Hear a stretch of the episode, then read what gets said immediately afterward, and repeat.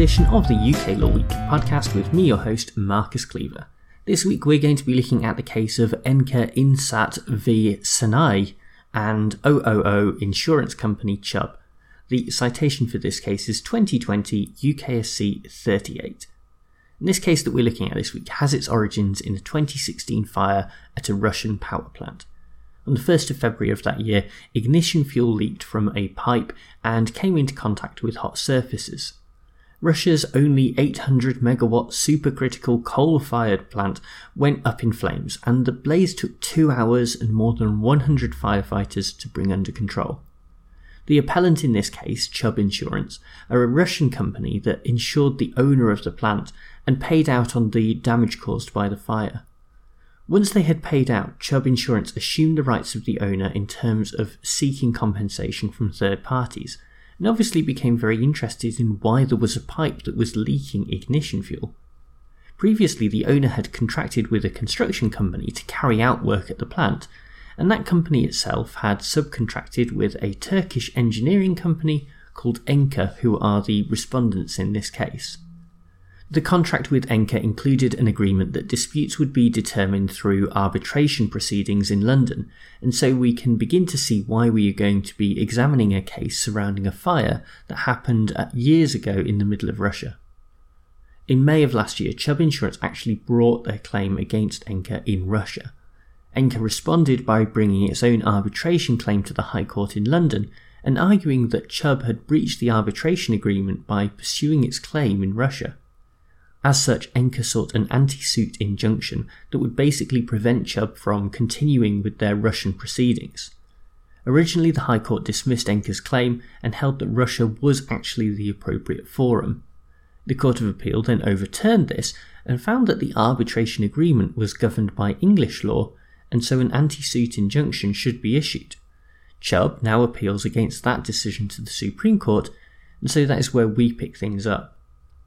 The first step is to look at what the common law tells us about this sort of jurisdiction issue.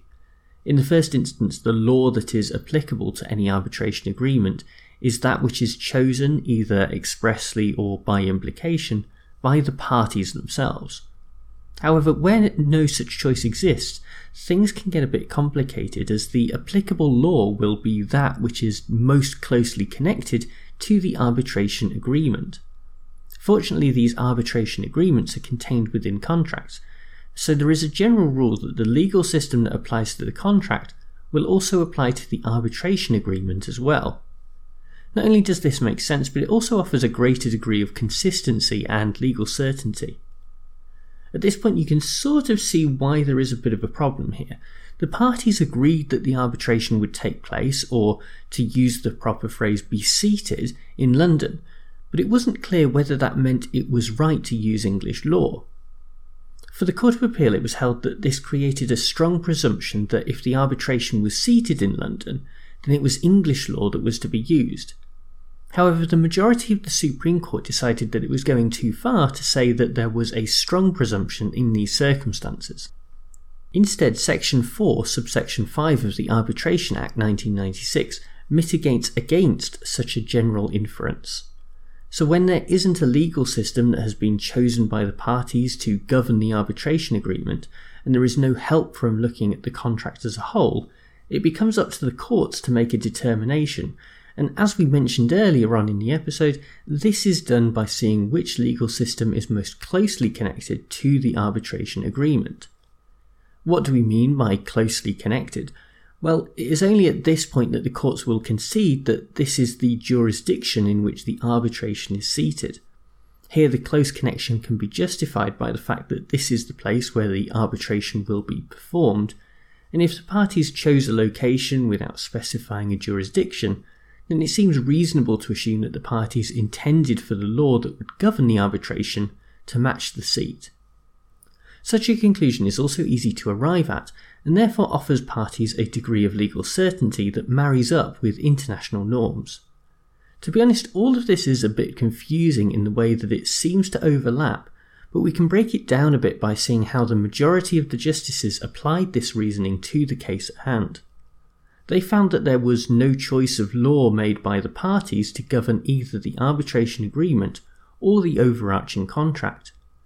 With that in mind, they had to decide which jurisdiction was most closely connected to the arbitration agreement, and, as we just discussed, that translates as the legal system where the arbitration is seated.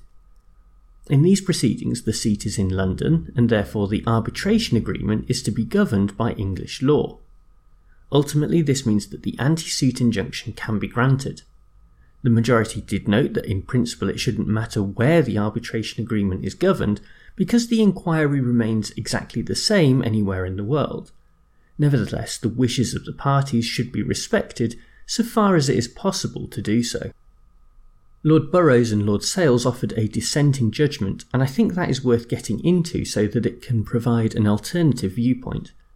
While they agree that if the parties have chosen the law of the contract, then that is the law that should apply, they disagree on what the approach should be when that choice is neither express nor implied. Rather than seeking out the jurisdiction that is most closely connected to the arbitration agreement, they suggest that instead the courts should look for the legal system that is most closely connected to the actual main contract, because it is that contract that contains the arbitration agreement. Beyond that, their approach to the facts of the case were also different because they felt that the parties had agreed by implication to have Russian law govern the interpretation of the contract, and thus the arbitration agreement as well. Obviously, this conclusion would shed a different light on the anti-suit injunction, and so the minority would have referred the question back to the commercial court. For me, the problem with this case is that both sides make strong points, and it is easy to see why the justices were only divided by one vote. If the contract appears to be governed by Russian law, then shouldn't that include all aspects of the contract, including the arbitration agreement? On the other hand, why would that same arbitration agreement be seated in London if there wasn't an intention to have it governed by English law? While it may sound like a cop-out, I honestly don't think that one argument sounds significantly more or less reasonable than the other. Perhaps the view of the majority is slightly safer because it accords much more closely with international authorities on the same subject, but that shouldn't be the be-all and end-all. The dissenting minority raise important issues themselves, and it is not impossible to see the law moving further in that direction in the future. Interpreting contracts is all about getting as close as possible to the intention of the parties, but when that isn't available, it isn't surprising to feel like the courts are slightly stabbing around in the dark, just looking for the best fit they can.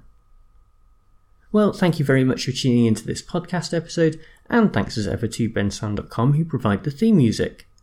If you're interested in the content I produce, whether that's this podcast, my videos, or my free email newsletter, then you can find details on all of that at my website, which is uklawweekly.com.